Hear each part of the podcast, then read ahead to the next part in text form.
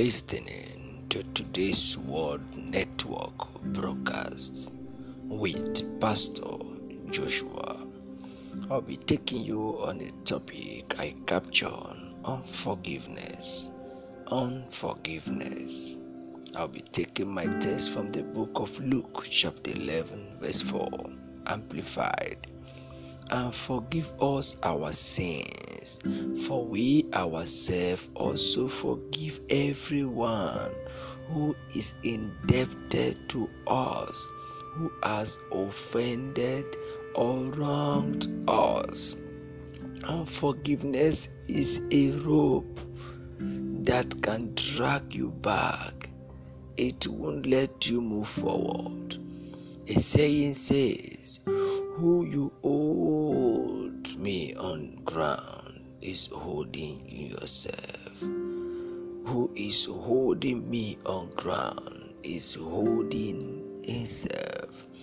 Unforgiveness is like holding someone to the ground until you let go of the person you too cannot go.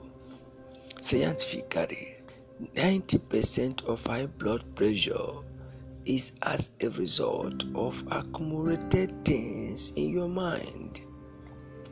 Take these two things that makes you ever young. Number one, ever smiling, and number two, offense-free life. Ever smiling, always happy, and offense-free life never to be offended. The question is how many people can you keep in your mind? How many people can you keep in your mind? As long as you cannot be the judge, just let go. As long as you cannot be the judge, just let go.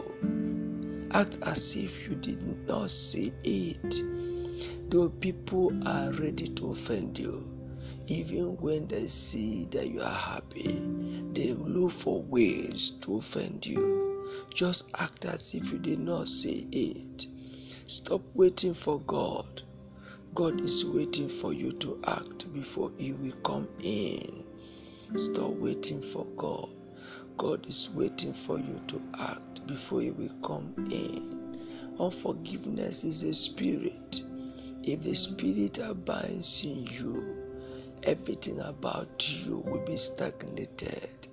They will never move forward. Take this advice as a round up. If you cannot handle, if you can handle the person yourself, then why calling God? If you can handle the person yourself by keeping the person in your mind, then why are you calling God?